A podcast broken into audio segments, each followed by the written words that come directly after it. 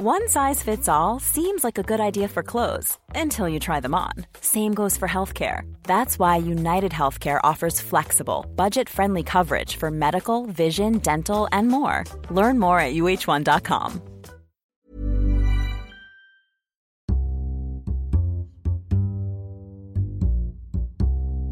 Hello and welcome to the Times Business Podcast, where we look ahead to news that's going to be moving markets over the coming days. I'm Robert Miller.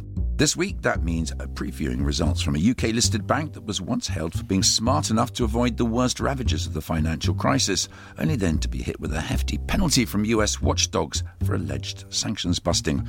We'll also preview the latest growth numbers from Britain and America and how it might affect your portfolio and your investment outlook. And finally, we'll find out what this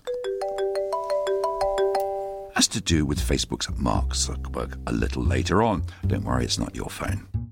I'm joined in the studio by Simon English, Deputy Business Editor of The Times, Harry Wilson, our City Editor, and Nic Fildes, our Technology and Communications Editor. And on the line from New York, The Times US Business Editor, Alexandra Frean. Harry, let's begin with you. I mean, Standard Chartered full year results, as we said at the start, it might have avoided some of the worst fallout in the crisis, uh, but since then it hasn't been an easy time for shareholders. Do you think this time there's going to be some better news? I sincerely doubt it. I think, if anything, this could be uh, an idea for the bank. Um, most expectation is that this is going to be a pretty shocking set of results. Uh, whether they're the worst to come, I suppose investors would hope so, but given the shares uh, this month have hit a 30 year low, that seems unlikely. Certainly, the market seems to be of the view that uh, things might be about to get a whole lot worse for Standard Chartered. Is that because they had an overexposure to the Asia Pacific markets? We once hailed them as being the clever bank, didn't we? Now that seems to have gone badly wrong. Are they too far down that alley, do you think? I, I, suppose the point is, in the last financial crisis, Standard Chartered had no exposure in the places where everything was going wrong and had exposures in everywhere everything looked absolutely rosy. What you can see now quite clearly is they're in all the places people don't want someone to be, namely China. Uh, not only that, but they also, uh, just for uh, good luck, they've also got the largest commodities exposure of any of the UK banks. So throw that all into the mix together, and it looks a pretty uh, bleak picture for them. Simon. I think it's a very interesting uh, tale what's happened to Standard Chartered, and it's the kind of the old lesson. Every time uh, the city thinks that a bank is being particularly clever, uh, which was the view of Standard Chartered for a long time, you can almost be certain that disasters um, around the corner. The um, share price performance has been shocking, and uh, I, I, saw the other day um, my uh, old mate Ian Gordon at Investec, who uh, well, his job is to be bullish on banks. He's telling his clients to buy shares in every bank apart from Standard Chartered. So it, it doesn't really look like uh, things are going to get better there anytime soon. Alex, let me bring you in on the line from New York because obviously they were Standard Chartered have had their own problems in, in America, a tough market for anyone to track. What's their reputation like now on Wall Street? Well, I wouldn't say it's very stellar. They got dinged by regulators to do with money laundering, uh, and in particular with transactions with Iran in 2012 um, had to pay a fine of $340 million. And then two years later, after that, they got dinged again with another $300 million fine, but from the same New York regulator, again for um, failure to put in place proper anti-money laundering procedures. So that's not great, and it doesn't it doesn't really fit in with the reputation of the bank as being clever to be to be got on the same issue, you know, two years in a row, or four years in a row. Alex is absolutely right here. I mean, uh, it, things could even be worse than this because uh, as we know, the monitors who were actually put in by the US government after these fines then subsequently have found even more problems with basically their anti money laundering systems. And the expectation is that that could lead to a, an, another fine. You know, some of the analyst numbers, if you look at the more dire predictions, are for another $2 billion of penalties. So, um, you know, even, even on that front, things are going wrong for them. But they've had a change of management, haven't they? They brought in Bill Winters. Do you think that given time. I mean, certainly if you're a shareholder now, and there are a lot of private investors in there, do you think you'd be holding on? Well, Bill Winters is very well regarded. So, um, certainly in terms of uh, any bit of bounce you could get from having good management, they've probably got that. But then again, if you if you look this week, um, they've actually now got uh, one of London's largest hedge funds shorting them, and uh, from what I'm told, I think others might be about to join that trade if the share price recovers and they see a bit more profit in a, another fall. So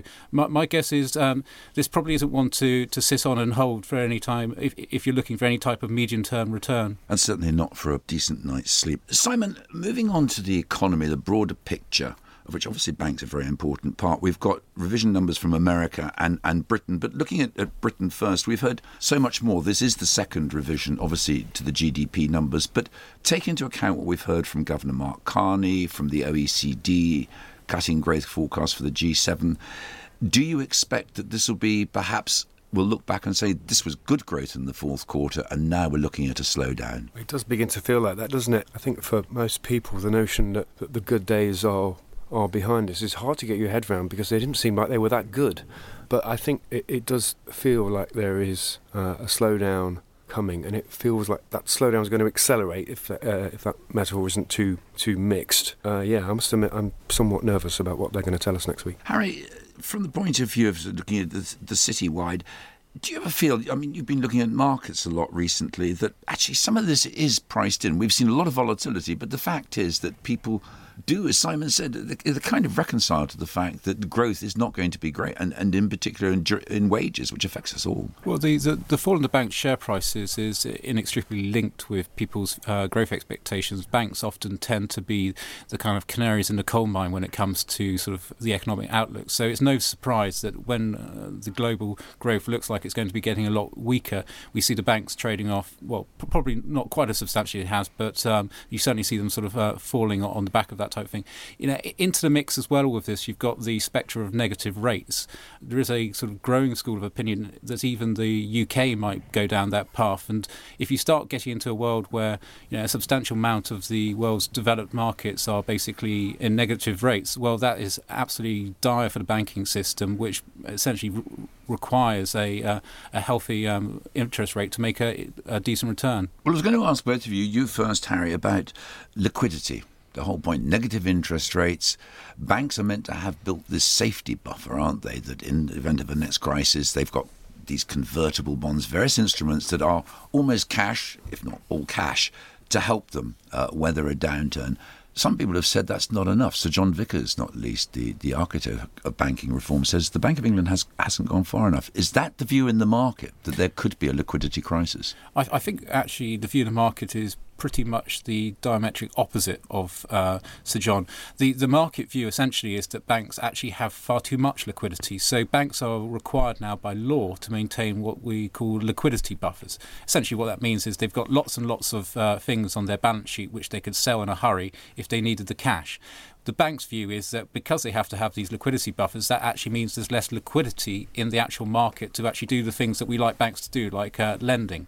So the market view couldn't really be more opposed to Sir John. What about you, Simon? You saw um, the Bank of England actually took the unusual step putting out a late night statement, didn't they, to rebut Sir John's criticisms, if you like, that they weren't moving far enough. I mean, that was an unusual situation, wasn't it? In the the bank, A, rarely puts out a statement, and B, Sir John Vickers was originally the Bank of England's chief economist. He knows how the, the system works, if you like. You would hope that he knows what he's talking about. That kind of stuff, uh, uh, with the Bank of England getting itself into that kind of tears, again, it's, it is concerning, I think. The bank is completely in control of everything, and nothing's supposed to surprise it. Whatever happens, what you want is the bank to be clear that it knew this was going to happen plainly it doesn't even know what Sir John Vickers thinks at the moment. It is nerve making. Would, would you say? Would you say then that the central bank, led by Mark Carney, is out of step with the city? I think it has been for as long as Mark Carney's been there. I think Carney's not. He's not that popular in the city.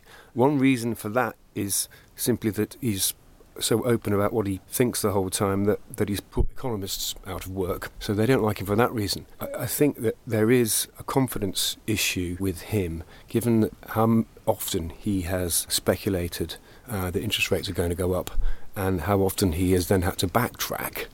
Um, I do think there is a confidence issue in terms of what the city thinks of the governor. Alex, over there in New York, it's a slightly different picture, isn't it, for the Fed? The, the growth numbers, I mean, it, they're not fantastic. One might even call them anemic for America, but it does still seem to be ploughing its own furrow rather well. Well, well here's the difference between the, the UK and the US. You know, economic growth sort of screeched to a halt in the end of last year. Um, the first estimate of GDP growth for um, the fourth quarter of 2015 was, was horribly low, 0.7%. We're just about to get the, the second estimate, which will probably show a similar number. But when that number came out, shares went up, and everybody said we expect growth to pick up in the first quarter of 2016. And you look today, most of the economists are estimating growth above 2% in the first quarter of 2016. So it's a very different picture to the UK. You know, markets here are, are completely spooked by global events, but the underlying economic data is not all that bad. We're still seeing jobs growth. We're still seeing consumer business spending. So, you know, there, there are weaknesses in the manufacturing and the oil sector, but it's it's a very different picture. You better watch out. We might be coming over to join you there. Sounds better than over here, Alex. And finally, that ringtone heralds the start of the annual Mobile World Congress in Barcelona, and Mark Zuckerberg is due to make the keynote speech. You see, we do tie everything in.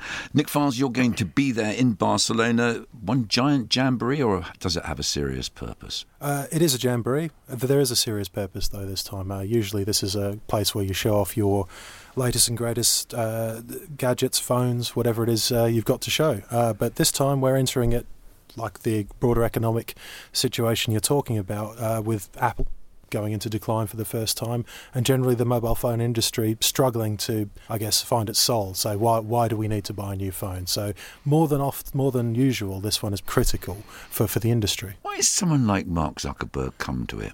It's easy to think of something called the Mobile World Congress being just about mobile phones, but everything's mobile now. I mean, uh, I've seen some estimates that on mobile networks, Facebook accounts for about 50% of the traffic, yet Facebook don't pay for that. Um, so he's, in a way, going there to put an olive branch across to the industry and uh, basically say what, what, he's got in store. Why are people going to continue using his website and someone else's? Not you, someone else's. You, you, mentioned Apple there, and, mm. and, and the fall, the, the first fall in something like, did you say 13 years? We've reached almost saturation point, haven't we? And the fact that the economies we are just talking about, the UK and the US in particular, are consumer-led economies. Surely they mm. play these mobiles and other gadgets play a huge part in mobile growth and consumption. Absolutely, but the big story is not so much the UK, where growth has been fairly stable for some time, because everybody obviously has well, at least one mobile phone, usually two if they ever work one. It's China, uh, in that the last five years, everybody's just been having a feeding frenzy out there as uh, that's come off the boil and that's causing a huge headache. What's the picture like over in America, Alex? You got an Apple? Yes, I have, um, and I love it. And I will try and get the next new one when it comes out because I'm a complete um, Apple fan.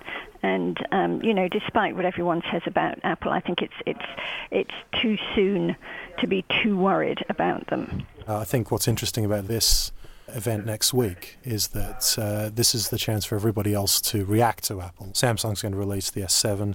That's a hugely critical one for them because the last three flagship phones they've had have been have been pretty disappointing. And with Apple looking slightly weaker than normal, this is possibly an opportunity to get a little bit back. Are you an Apple fan, Simon? Reluctantly. Yes. I suspect you might be a BlackBerry man underneath all this. Yeah, it's funny you should say that. I do prefer BlackBerry. Uh, I would like to dislike Apple just because it's such a huge company but I can't help but admit that the phones are brilliant and I'm on it all of the time for both work and leisure reasons. Isn't that the point, though, Harry? We, we, we, Microsoft once, Bill, Bill Gates was heralded as a geek and a, and a wonder genius. He, these companies provide what people want and they do work. I'm not saying forever, but they do work at the time. That's why they're popular. Well, it's, it's, it's interesting. I mean, we now have this, you know, a couple of years ago, all you could hear about was BRICS. That was Brazil, Russia, India, China. Uh, these days, uh, all you can hear about is FANGs, and that's Facebook, Amazon, Netflix, and Google. And it, it all real, really feels like a bit like a sort of blast of the past, uh, back to the nifty 50, uh, for those who know it, of uh, the 60s, 70s, where so much of growth was basically premised around a sort of a relatively small group of companies. These days, it's actually even smaller. And so much of uh, what we see in terms of like the market drivers these days is really actually down to a incredibly small basket of stocks which um, have the slightly unfortunate uh, acronym now of, of, of FANGs. I'll remember that one. Did you know that one, Nick? Yes, absolutely. And you never imparted it to me. Well, there we are. and don't forget, please, uh, everybody, that uh, Nick will be there. And of course, he'll be tweeting and reporting online on the iPad and at Twitter. And don't forget the paper, too. Well, that's just about it for now. But do remember, you can keep up to date with all those results and the conferences, uh, the Mobile World Congress in Barcelona, as they happen on our website if you're a Times subscriber, you can sign up to the daily morning and lunchtime emails. And if you don't have a subscription, we have that £1 offer. So do take advantage of it at thetimes.co.uk. And if you want to hear us weekly, you can subscribe through iTunes. My thanks to Nic Fildes, Harry Wilson, Simon English, and of course over in New York, Alexandra Frean. They are on Twitter, as I said, so do follow them. We'll be back next week. Thanks for listening. Thank you for downloading. To discover more, head to thetimes.co.uk.